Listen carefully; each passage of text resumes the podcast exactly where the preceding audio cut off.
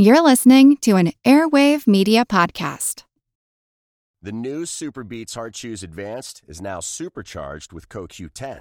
Support your healthy Co Q ten levels and blood pressure with two chews a day. Visit RadioBeats, B E E T S dot com, and save fifteen percent with promo code DEAL. It's nineteen thirty-six, and you are at the movies. As the images form from the projector and you and your fellow Americans can see a crowd of cheering citizens on the screen, and a stately convertible pulls up.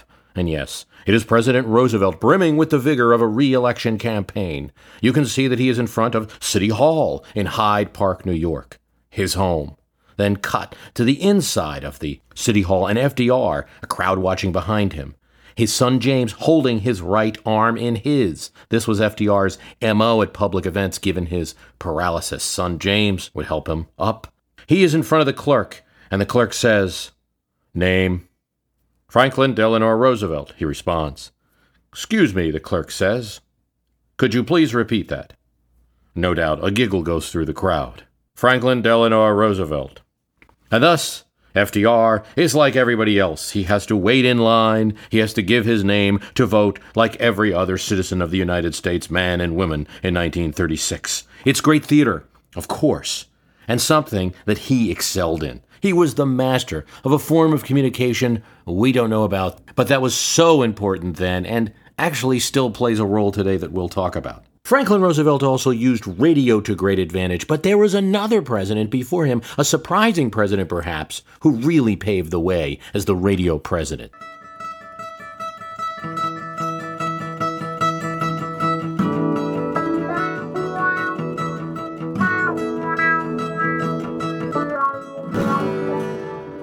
We don't think of Calvin Coolidge as much of a media president, the man who called for tax cuts, reduced government. The business of America is business. He was also an early adapter to a new medium, radio, an invention that for him came just in time, perhaps, to make him relevant at all. See, older presidents would have to really have a good set of lungs and a booming voice if they wanted to get somewhere in politics. It was the politician's tool in the nineteenth and early twentieth century. Warren Harding, right before Coolidge, could hit the back seats with his very operatic voice, talking in broad terms about Americanism and a return to normalcy. Speeches were delivered then directly to audiences. Woodrow Wilson would be the first to use a public address system, an electronic one, in nineteen nineteen in a speech in San Diego advocating the League of Nations. Now, Harding would install one of those in the White House, but prior to that, presidents, if they spoke, had the same acoustics as John Adams or Abraham Lincoln did. Full throat to the crowd.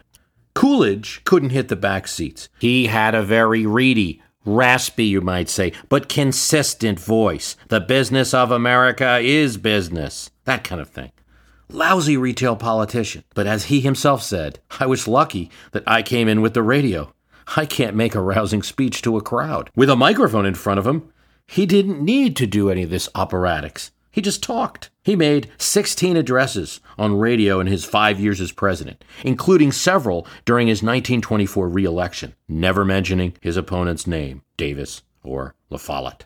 Just talking about general topics, in fact, in these speeches, not politics, education, citizenship. He even did a speech on sportsmanship. These speeches, while plain, helped him to build a reputation as Cool Cal in a time of big change in America.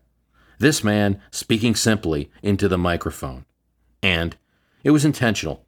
Coolidge also held a lot of press conferences, five hundred of them. See, despite his image, he was cool, but not quiet. He knew how to play the media. A New York Times reporter said, "The president was quick to see the possibility of the new science of radio." A poll in nineteen twenty-seven put Calvin Coolidge as the fourth most popular radio personality, beating Will Rogers. So good was he that DeForest Phonofilms tried something new. They used the President of the United States in a talkie, a film with sound. There wasn't much to it. It was just Calvin Coolidge on the White House lawn reading from a piece of paper and not looking at the camera or the audience at all. And there you see where Coolidge was right at home in radio and was not able to graduate to this new visual medium, the newsreel. From the nineteen teens to the nineteen sixties, the newsreel prior to a movie would be the visual connection to the world for most audiences. Twice weekly, in twenty thousand theaters across America, tens of millions of Americans, a T V-like audience, would get their news and see the world, including the politicians they would vote for, from these services. Hearst, Fox, M G M, Paramount News, all of them had newsreels. Time magazine got into the game with the March of Time, a newsreel magazine. The Hindenburg, the Lindbergh baby, Amelia Earhart's activities and disappearance, Hitler, Stalin, Pearl Harbor, these were all newsreel stories. There were even all-news theaters in New York City and other places in the nineteen thirties. Art Deco newshounds could get their news fix. F D R used these images effectively. We saw him. Viewers at the time saw him and heard him speak, deliver his speeches to Congress, and, as in that newsreel, even saw him vote.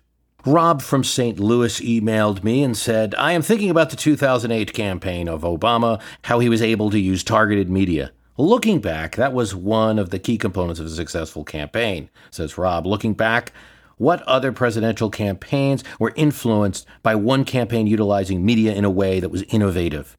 The Daisy ad of nineteen sixty-four, the Kennedy-Nixon debate of nineteen sixty, Jefferson's use of newspapers to go negative on Adams, the Harrison-Tyler use of songs. So asks Rob. Now, I think those are all great ones that you mentioned there. Uh, the Kennedy-Nixon debate of nineteen sixty, I mean. John Kennedy's campaign that decided to write to Richard Nixon and challenge him to a T V debate, knowing that their man could probably handle that a little better.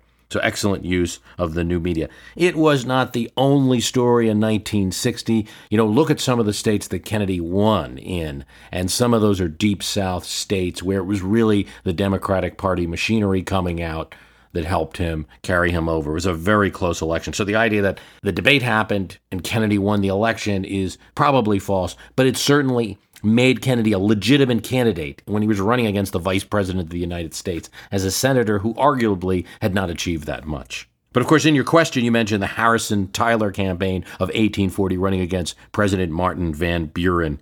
And you can just picture one of those giant medicine balls rolling down the street of some Whig-leaning town with crowds shouting, "Who has heard the great commotion? Motion, motion, all the country through. It's the ball a-rolling on for Tippecanoe and Tyler too." And then the negative attack, "And with him we'll beat little Van. Van is a used-up man," a reference to President Martin Van Buren. And then, as is now, presidents get blame when the economy is not so good. These songs were used to great effect. But in eighteen forty, the other thing they did was merchandising. And again, that had been used before, but the eighteen forty Whigs did a really good job of it, including hard cider jugs. See, the, the Van Buren campaign had made a huge mistake in attacking Harrison is someone who sits and drinks hard cider. Well, that's what the average person drank. So they said, what does the president drink? Wine? So they started handing out hard cider jugs with William Henry Harrison's image. Great stuff. Never during the campaign did they happen to mention that William Henry Harrison was born in a mansion. Yet, was it this medicine ball and this cider jug, or was it just the poor economy? Was it the T V ads, or was it the frustration with the Truman administration and poor economy in nineteen fifty-two? Was it social media, or was it President Bush's low approval ratings, the Iraq War, and the financial panic of two thousand eight that brought Obama into office? Is it the media, or the message, or the man, or the times? I think these are questions that wrap around this topic. Is it that a candidate really used the media well? Or that a new media arrived and it's something any winning candidate to even have a chance has got to be a master of that media. Of course, you look at the contrast between Dwight Eisenhower's T V ad and Adlai Stevenson's T V ads in nineteen fifty-two, and there's no comparison. The first true T V campaign. Stevenson speaks for a half hour right into the camera, you know, on very long meandering points. Ike speaks really quickly, with well-produced commercials, makes a quick statement, and then we go to the jingle. Yet, T V, did it really elect Eisenhower? Or was it because he was a popular general who had just successfully executed D-Day and, and the European theater of World War Two? I asked the same question of the two thousand eight election on Obama. I think social media helped him, of course, especially in his primary campaign, especially raising money. But did social media really beat McCain? Or was it the economy, the panic of two thousand eight, the war in Iraq, low approval rating of President Bush, and other factors? I suppose elections are multi-causal, and you have to look at everything, and this is one of many things. I just do wonder if McCain had suddenly used social media better if he would have been the winner. It's hard to imagine that in the two thousand eight campaign. When President Obama arrived in office in two thousand eight, one of the things that a lot of journalists were saying that kind of caught me a little bit was he's got, you know, several million emails. He's got the longest email list, you know, of, well, not that email's been around a long time, but any president ever, and he's going to be able to use that to lead. He, they even suggested perhaps that he could work around Congress. And being some a student of the history and a student of the presidency, I just was scratching my head at that one. So there's just absolutely no way. And because in many ways, email and social media are at odds with the presidency. The presidency is an office that is very individual. It forces the president to be secret at times, a lot of secret meetings, and it is an office that requires compromise. Social media gives the impression that you are intimate with the person that you're linked in with, say, and it makes it difficult. It makes it great for connecting with the base during a campaign when you're speaking rhetoric, but when you have to make that compromise, does the social media connection you have help? And I do wonder if it, you know, say when he made the compromise with Mitch McConnell, extended the Bush tax cuts. Did it help that he had millions of emails at that point? Or were people unsubscribing? You know, obviously, this is a president who has had some trouble poll ratings. I do question a little bit about that strength in social media. I think he's done a good job with it, but I think this election will be decided on other things. But I think those two presidents top my list in terms of presidents using media. You know, Cal Coolidge using that radio where he's a guy that would be a very difficult personality to run in any circumstance. I mean, Republican Party politicians were kind of afraid to bring him out uh, on the campaign trail, but knowing how to use a microphone really helped his uh, presidency. And Franklin Roosevelt with those newsreels. And I want to bring, I do like your question, Rob, because it focused me on this fact that a lot of the documentaries we see now at History Channel, what are they using? They're using newsreel because that was the visual medium of the time. The New Deal got very good coverage both at the time and even now, I think, in the presentations that we see, because we're seeing the, quote, video that was created by New Deal favoring agencies and, you know, the the Roosevelt campaign and the Democrats, et cetera. When we think about the New Deal, the image in your head is most likely a newsreel image. And that's how it's remembered in history. And events that went farther back for which there wasn't as much newsreel, you know, we don't have that visual image of. F D R's use of newsreel was so successful that there were people going to the movies to go see the president. That's how it was in the nineteen thirties. Oddly, that medium has still continued today. And you look at other presidents, I think, you know, Reagan was the master of that T V news that we had during the eighties, which was President Speaks at noon, and it's on six o'clock and eleven o'clock. Little soundbite, great image, done. Clinton was probably the master of the opposite, which is the cable T V, where there's more time, and he was very emotive and could go on a half hour about a subject, and I feel your pain and things like that, where they're not going to just give you the quick soundbite anymore. There's more time and talk show and with the cable T V. The only limit I would put on that is to go as far as to say it wins the campaigns for them. Probably not. Well, before all this technology was around, a newspaper and the word of mouth were the only way a president could be heard. But what didn't change is the decision about what to communicate and how. Did you ever get into a conversation with someone and you'd like to wrap it up and you sort of say, well, it was nice talking to you, even though the conversation wasn't quite over from the other person's perspective? That's a way to understand kind of what George Washington was doing in seventeen ninety-six when he issued his farewell address. Remember, nothing in the Constitution says a president has to give a farewell address when they leave office. Nonetheless, Washington had a problem. Electors would vote soon. He might be considered for a third term. Despite his desire to retire, to leave the partisan atmosphere with his reputation intact, Washington couldn't just issue a statement that said, please don't consider me for a third term. That would be presumptuous and assume people were considering that. If he was nominated, though, he couldn't refuse. he'd win probably and have to do four more years right at the point when he was losing his immunity from political attack, which he'd earned by virtue of his great service as general and savior of the country. It was only the most partisan voices that were doing that, Tom Paine, Benjamin Franklin Bach, that actually attacked Washington in print, and a great backlash to themselves. But four more years, maybe it would not be. Jefferson and Madison were keeping their comments in letters, in private, and also kept a healthy respect for Washington himself, though they suspected in his old age he was being used by Hamilton and others. So Washington decided, instead of waiting to be nominated or not nominated, instead of issuing a statement and all, he would just issue his farewell and assume it was done. It was not delivered from the porch of his house in front of Independence Hall in Philadelphia. It was written and printed in friendly Philadelphia newspapers relayed around the nation. In his farewell address, Washington does address the business at hand, that he is resolved to decline being considered among the number of those out there of whom a choice is to be made. It's the seventeen ninety-six election. Pick someone else, he's saying. He hints that he had indeed wanted to retire four years earlier, but hostility with France and England at war with each other required him to stay. Now he seeks, as he says, the shade of retirement.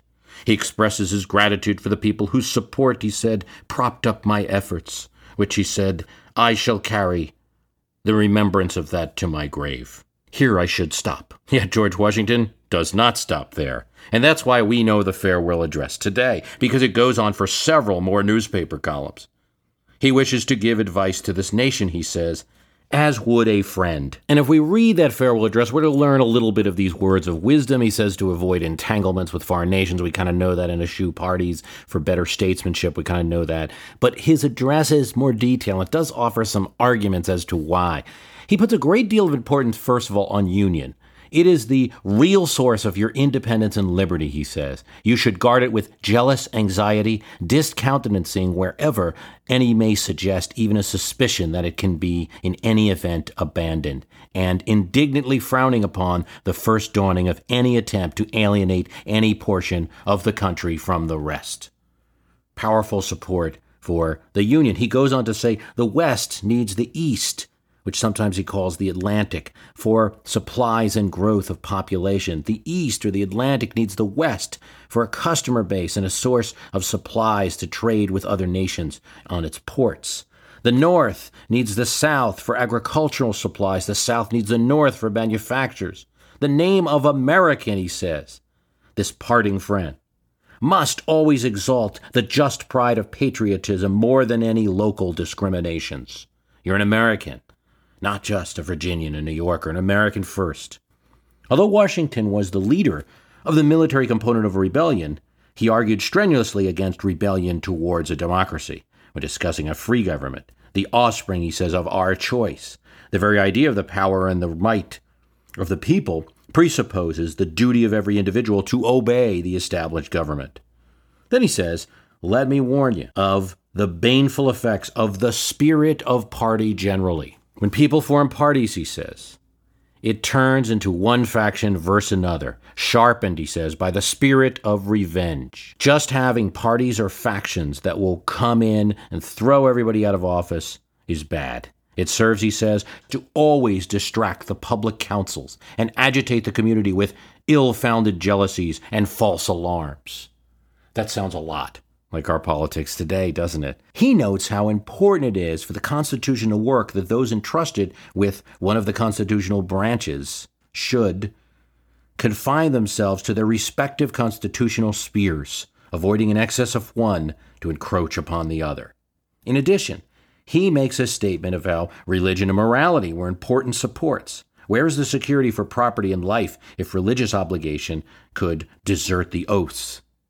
National morality cannot prevail in exclusion of religious principle, he says. Now, he doesn't mention a particular denomination. He doesn't even use the word Christian, but he is saying that, you know, you have to have good men who have some kind of religious obligation or morality to have a good government. Then the famous advice in foreign policy, observe good harmony towards all nations. Avoid excessive partiality towards one nation or another. But he's specific, he says. Europe has a set of primary interests to which we have none.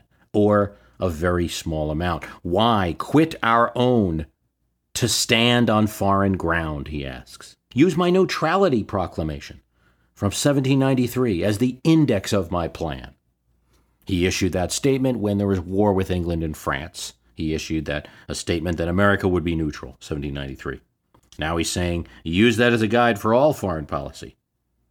Hoping his advice will be of at least partial benefit, he asks Americans to enjoy this government. And this is something I think we should always keep in mind, he says, the ever favorite object of my heart. Want to learn how you can make smarter decisions with your money? Well, I've got the podcast for you. I'm Sean Piles, and I host NerdWallet's Smart Money Podcast. On our show, we help listeners like you make the most of your finances. I sit down with NerdWallet's team of nerds, personal finance experts in credit cards, banking, investing, and more. We answer your real-world money questions and break down the latest personal finance news. The nerds will give you the clarity you need by cutting through the clutter and misinformation in today's world of personal finance. We don't promote get-rich-quick schemes or hype unrealistic side hustles. Instead, we offer practical knowledge that you can apply in your everyday life. You'll learn about strategies to help you build your wealth, invest wisely, shop for financial products, and plan for major life events. And you'll walk away with the confidence you need to ensure that your money is always working as hard as you are. So turn to the nerds to answer your real-world money questions and get insights that can help you make the smartest financial decisions for your life. Listen to NerdWallet's Smart Money Podcast wherever you get your podcasts. Well, thank you, Mister Washington. And two hundred fourteen years after these words were printed, have we seemed to ignore every word? Perhaps. Some of that took time to happen, though, because if you go back even one hundred years ago after his message, we still were basically following that index, the Neutrality Proclamation and his advice on foreign policy. It was still the basis of American policy, say, in nineteen twelve. Uh, we weren't getting involved in the scraps of the Habsburg or the German kings. We did, of course, declare war on Spain and start colonies in the Spanish-American War, but we avoided siding with one European power over another. We didn't get involved in the Franco-Prussian War, for instance, though General Grant, you know, kind of talked about wanting to see the French lose based on their actions during the Civil War. Events in the world obviously changed, though, not the least of which is in Washington's map, those European nations were monarchies, save France. And France's directory government was not the kind of democracy that Washington wanted to model things on. So they weren't worth fighting for. Now those nations are democracies, and during World War One and World War Two, we were fighting for them. Notice how Washington comes down hard on any attempt to break the Union. The North, the East, the West, the South, they need each other. His words give no quarter to any of the secession attempts throughout our history, be it the most well-known Confederacy of eighteen sixty-one to sixty-five, or the less eventful attempts to break off a Western Confederacy or a New England secession talked about at different times, Madison presidency, Jackson's presidency. Indeed, Lincoln would cite the farewell address of Washington and his warnings about the Civil War. His warnings that the regions were indispensable to the Union. Lincoln's words didn't prevent the hot tempers of eighteen sixty-one, but Washington's statement was a foundation of pro-Union rhetoric as they sought to hold on to public opinion. Now, on the idea of parties, here's where we must rightly earn a poor grade. But that unraveling was already going on as soon as the new government was formed and while he was writing the words that would be printed in the newspaper. One thing to keep in mind. His farewell address was released before the seventeen ninety-six election, before the Electoral College voted, not as presidents do now, before they leave office.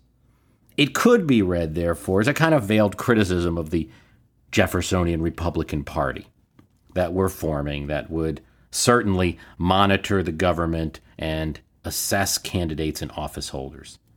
Towing the party line, a politician adjusting his or her vote to the desires of the Philadelphia Democratic Republican Club of seventeen ninety-six, or even today's Democratic Caucus. A politician who says, I can do this, but the Tea Party people will be upset. A politician who says, if I do this, I'll get a lot of liberal support. The senator who meets in a corner with Harry Reid and then switches from nay to yay. The phone call late at night from Mitch McConnell, and suddenly a senator tightens resistance to a plan they supported before. All of this would meet great disapproval with George Washington. Not just that. Our entire political vocabulary, the way we talk about politics, would be at odds with his farewell address. Democrats in the House will support the president's agenda. The president's party lost seats tonight. G O P House members support their nominee for president. Democrats have a majority in the House, and Biden made a visit to help push the legislation.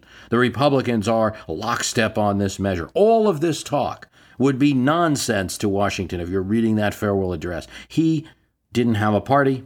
Felt everyone who did this was giving power given to them by the people and trading it to despots, party bosses, or worse, he feared, a foreign power who would take control of these things. So, fortunately, that didn't happen, but we do have the party bosses. He was especially irked by the idea that a Congress would support a president because he was of their party, that a congressman would accept, say, You know, Transportation Department grants that you might see today from the White House if they vote on an issue. This was the system not functioning, people not doing their constitutional obligations.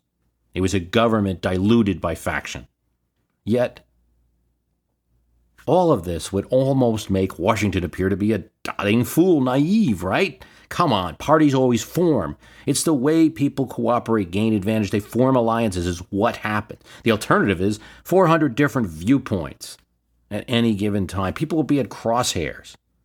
Yet when this text is read, Washington is not naive at all. He knows party support. He mentions it as a natural element of human nature, but he asks us to reduce it. He says it's even useful in a monarchy. It's not useful in a democracy. The weapon he calls for is public opinion.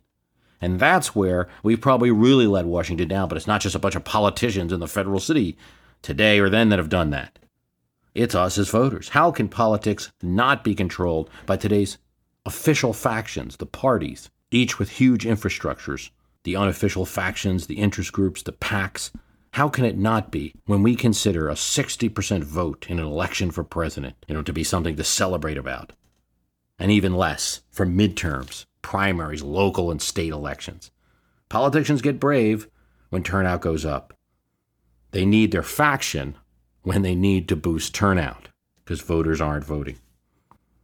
So I think Washington's advice is very important. Daniel Rosa writes, you should do a podcast on Washington's farewell address, particularly the point about parties. Great suggestion. I think the farewell address is something that we all should review and reread from time to time. Perhaps it should be read from the well of the House of Representatives. Maybe not every day. It's kind of long. But I think in all seriousness, of all the things we could read, here is the man who kind of started it all, at least is the key investor in the beginning of the government. I think the first president, of all the people we might cite, of all the founders we might cite, the chair of the Constitutional Convention, the first commander-in-chief, has a unique credibility. He did then, and he always will. The one utterance of George Washington during the Constitutional Convention had to do with representation, lowering the amount of people per representative. Maybe it would make the document fairer, it would reduce animosity towards the Constitution. But representation has always remained geographic. That is, a representative covers a district, not necessarily a group of people, though districts are adjusted to population. You're covering a plot of land.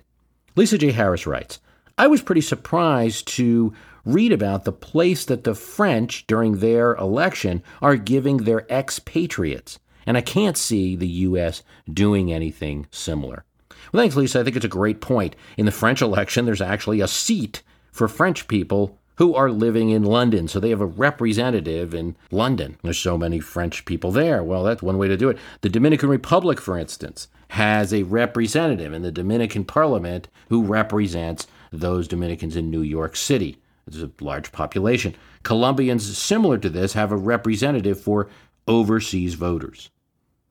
In the U S, you can get a ballot if you live outside the U S, you fill out the proper forms, and you're on time and everything like that. You follow your state's laws. But you don't get a representative for you as a person overseas, nor is there one congressperson for the overseas United States citizens, nor is there even any talk about it. Wouldn't seem likely. Nobody's talking about doing it at all. It shows how tightly anchored representation is to geography in the United States. You do not have a representative, despite what your smiling congressman says in their glossy flyer. Your state has a representative, or a certain number of representatives according to the population considered each decade. You are a factor only in that you can move or stay and affect the population of your state. This brings up an opening to, again, bring up the situation of the residents of the District of Columbia. six hundred seventeen thousand people, and they're given three electoral votes, and that's not nothing because we've had some close elections, presidential elections recently, and that's an important amount. But when it comes to the making of laws, federal laws, no representation. six hundred seventeen thousand of people and a growing city, more importantly. That situation, I believe, has to be rectified, and it's a it's a sad situation that it's not, that it remains unfixed. But I do think the reason it hasn't been, among other political factors, is that it demonstrates the primacy of geography-based representation. The federal city is a place controlled by Congress, so it doesn't get a representative. The consideration is not for the people there, it's it's for the, the piece of land and whether it deserves a representative.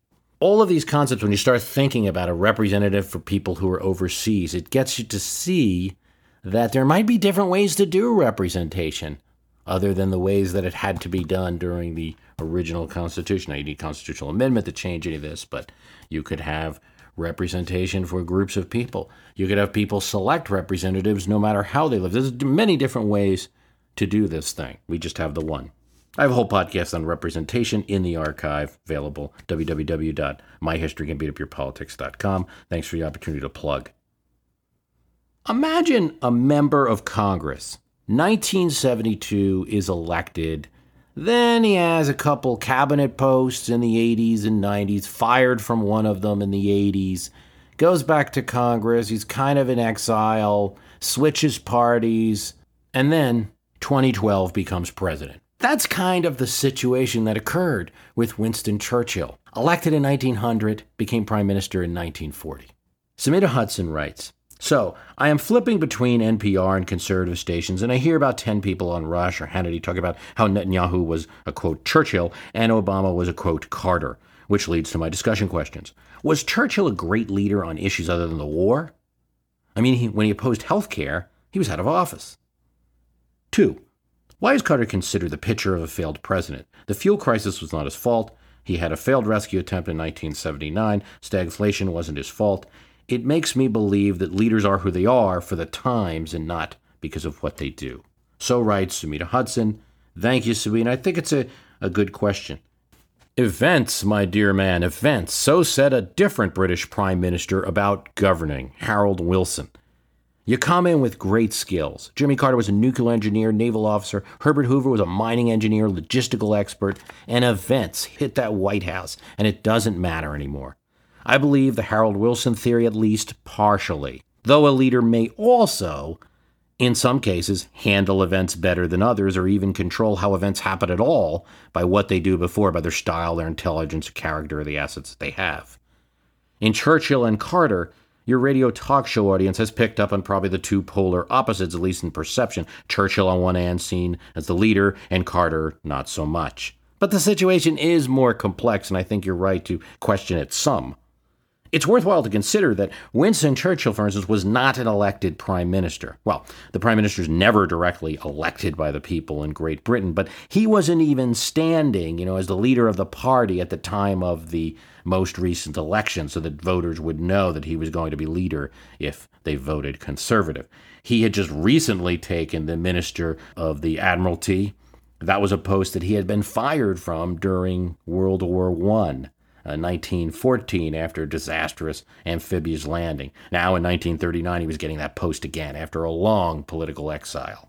Couple of party switches, a lot of people not trusting him. It was not an election that put Churchill in office in nineteen forty, but a group of four men in a room, Neville Chamberlain, Lord Halifax, uh, also known as Edward Frederick Lindsay Wood, a conservative majority whip, do not have his name, but those four men met in a room and selected Churchill, brought the name to the king, and Churchill formed a government.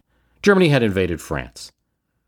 I'm Jane Perlez, longtime foreign correspondent and former Beijing bureau chief for the New York Times. I've been a foreign correspondent in lots of places, Somalia, Indonesia, Pakistan, but nowhere as important to the world as China. I mean, China is not dropping anti-democratic paratroopers into Montana. But of course, we did see things like the weather balloon slash spy balloon riveting the whole country for a week. This is Face Off, an eight-part series in which we'll take you behind the scenes to key moments in the tumultuous U S China relationship. We'll speak with a diplomat, a spy, a tech reporter, a U S admiral, even Yo-Yo Ma. Plus, my pal and noted China historian Rana Mitter joins the conversation. We'll look at what's driving the two nations apart and explore whether anything can help bring them back together. Face Off launches April ninth. Neville Chamberlain at this point knew he could not lead. He wanted someone who could lead in war, and Churchill had established credibility there. He had been warning about the Nazi uh, threat since the nineteen thirties.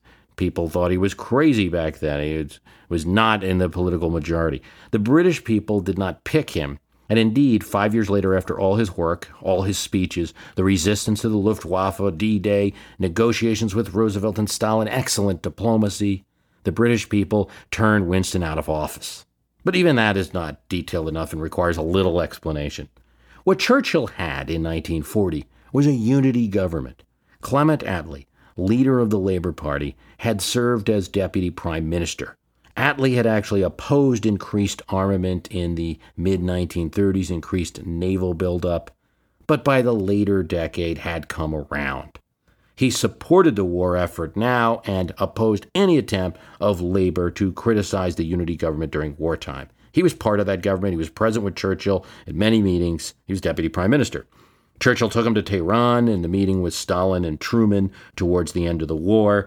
There's a report that there was a funny moment where Stalin tells Churchill that crazy to think that people would turn him out of office. They're never going to turn him out of office after victory at war. Well, of course, you shouldn't rely on a communist dictator to give you political advice. Because in nineteen forty-five, the British electorate made Clement Attlee the prime minister now by giving Labour a majority of the seats. And he put into place National Health Service, other social programs that British voters at that time wanted. Churchill's domestic agenda was not as appealing as his actions and inspiring rhetoric during the war, and you were five years now from his big moment during nineteen forty, which I think he would have been elected, you know, certainly if the election occurred at that time. Britons want to reform, and there's another factor. Returning vets had been organizing in the front lines. You know, there's all these men, they're talking to each other.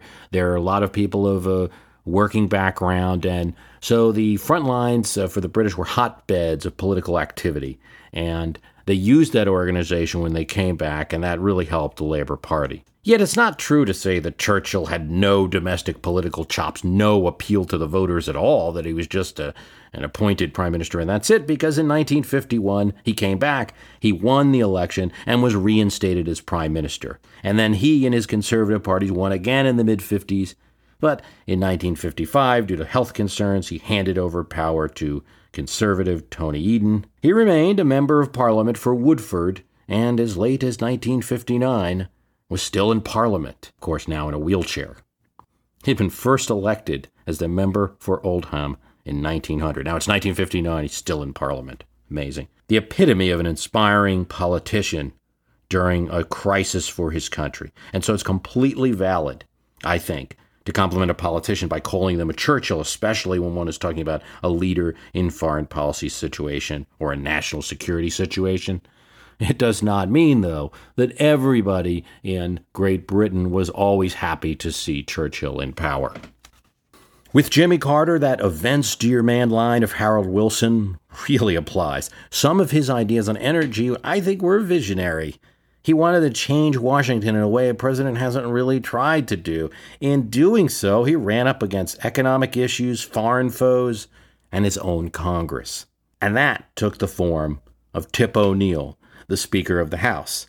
Carter's team had run an anti-Washington campaign. They were going to change things, and they really believed it. Plus, Carter, as governor of Georgia, was a more conservative Democrat than most of the Democratic Party, particularly in nineteen seventies. It, you know, it's common to cite Carter as a liberal now, particularly if you're of the Republican Party. But at that time, Carter was a very conservative, relatively speaking, not so much a conservative governor of Georgia, but a conservative within the National Democratic Party. Here's how Tip O'Neill explains it. I wanted some funding for roads in my district in Boston. They did everything to block it. If they treated a speaker this way, I knew we weren't going to get much done here.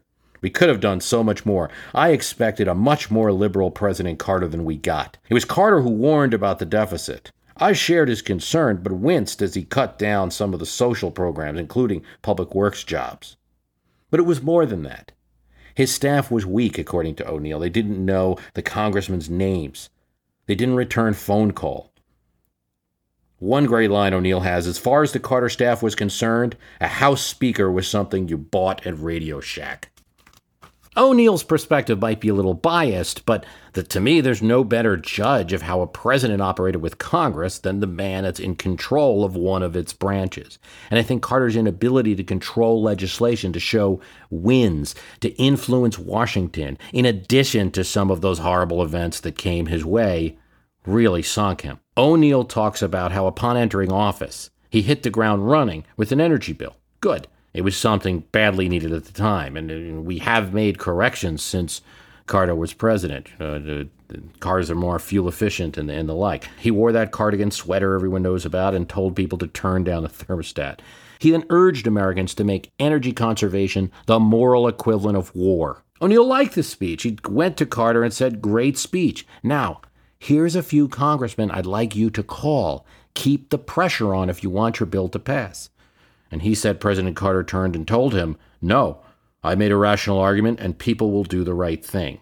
Then O'Neill was saying when the energy bill came from the White House, it was enormous, and it involved sacrifices that just weren't going to get passed realistically in that Congress. It pitted states against each other. It would take on the oil and auto industries who had strong lobbyists on the Hill without any compensating benefits for members from, say, Michigan or Texas who might have to suffer there. O'Neill actually managed to pass the Carter bill by a good margin, too. Passed it in the House with some crafty legislative tricks.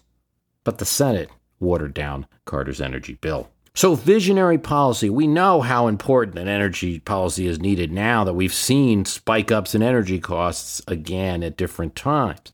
American voters judge a president not by how visionary they are, unfortunately or fortunately, but how successful they are. In nineteen eighty, they didn't feel like he was in control. And it, the hostage crisis and the failed rescue attempt certainly made that worse, which he did not solve before the election. It's difficult to imagine what could have been done once that rescue attempt failed that would have kept the hostages alive. I mean, of course, you could have bombed Tehran, right? But they would have killed the hostages. So he didn't have a lot of options in that one, but nonetheless, Carter suffered. Is it fair to blame a president, right, for what Congress should have done, passing legislation? Well, it is to some degree, I think, because the Constitution, while separating the president from Congress as a branch, inserts the president back into the legislative process in, in three ways. The most known, of course, the veto of legislation. But it's also the ability to speak from time to time, and with that, to suggest legislation to Congress, and the ability to call Congress into special session. In those ways, the president is very much involved in what Congress does, and it's, while it is a separate branch, it's not to be ignored. So a president can't, you know, go without responsibility for bills being passed, though the kind of A to Z management that a White House has today of bills is probably not something that the Constitutional Conventioneers imagined. I do think, of course, that voters blame a president for bad events that are beyond their control, and that's certainly something that hit Carter. It's hard to imagine Carter being re- reelected under any circumstance. But here's, a, I think, an interesting consideration about this. If part of the problem was Carter was not in control and voters perceived him to be out of control, and I believe that, part of his troubles with O'Neill, Ted Kennedy, and others on the Hill were based on him not wanting to spend as much money as his congressional Democrats did. With hindsight, a little what if, we can imagine if he just went along with Tip O'Neill and Ted Kennedy and began all those programs and instituted a very liberal agenda that probably would have gotten passed through Congress at that time in nineteen seventy-seven. You know, more spending programs, a larger debt than we even have now because it would have started bigger earlier. But if he acquiesced, then the trade-off is maybe Carter would have been seen as a president in control of Congress, in control of events in Washington, you know, a master of legislation. And by virtue of that, seen as a leader. So it is odd the way things work out. By being somewhat conservative, at least it, within the scope of the Democratic Party of the nineteen seventies, he gave up his license to be a leader. Even there, I believe the Iran crisis and the economy at the time would have ensured a one term for Carter. Remember, we had president that resigned, one president with partial term, and then Carter with a single term. I think even a sympathetic historical look back at Jimmy Carter, you know, and, and saying, hey, this is what he tried to do, it's hard not to say, whether you're in nineteen eighty or say it now in twenty twelve, to say that he was a good performing president, or that uh, we would like to see a president like that now, unable to get anything passed in Congress, not seen as influencing events in the nation, capital, or in the world. And I think something else. There's a whole different factor that separates us from understanding the nineteen seventies and its politics at all. Some of you listening, of course, were living during that decade, but, you know, memories uh, fail. It's probably hard to remember a little. I mean, high inflation and high interest rates are very different than anything we've experienced recently. They create a set of politics that we probably can't understand. Double-digit, prices going up, double digits, and interest rates making things very difficult to buy on credit. We haven't seen it. We've been through two recessions recently, but interest rates have always been low, and inflation on some items like gas, it, it goes up, but generally it's lower, and during the recession, some prices actually went down. Prices going up double digits each year, that just sunk. Nixon, Ford, Carter, among other factors. I don't know. I mean, I think sometimes just as you prepare for space travel by going into a low-gravity chamber, I think for historical understanding of the nineteen seventies, we need a high-inflation, high-interest-rate chamber. Maybe yeah, there's a software that can be devised to kind of do a simulation of that, and then you can see how angry you get at the president. One of the funniest movies ever made, in my opinion, is Used Cars, nineteen eighty. And in it, the guys, well, David Lander and Michael McKean, you know as Lenny and Squiggy from Laverne and Shirley. But in this show, they're two T V jammers. They jam President Carter's speech just as he's saying, "What can we do about inflation?" The movie gives you some idea about the anger aimed at government generally, and it's also a great laugh. Now, when I start giving out movie suggestions, I think that's the time to wrap it up. I want to thank you for listening. The website is w w w dot my history can beat up your politics dot com. The archive is fourteen dollars and ninety-nine cents, and talk about low inflation. It has not gone up for a while, and you get lots of hours and almost everything we've recorded since two thousand six now, a lot of subjects. If you like the program, please tell somebody about it. You can comment on iTunes. You can uh, like the comments that you see on iTunes. That's very helpful to vote for the good comments. Mention on your blog. Thanks for listening. All you need is a few minutes to start your day off with something historic when you listen to the This Day in History podcast. Every day there's a new episode for you to listen and learn about what happened that day way back when. So listen and subscribe to This Day in History wherever you get your podcasts. That's This Day in History wherever you get your podcasts.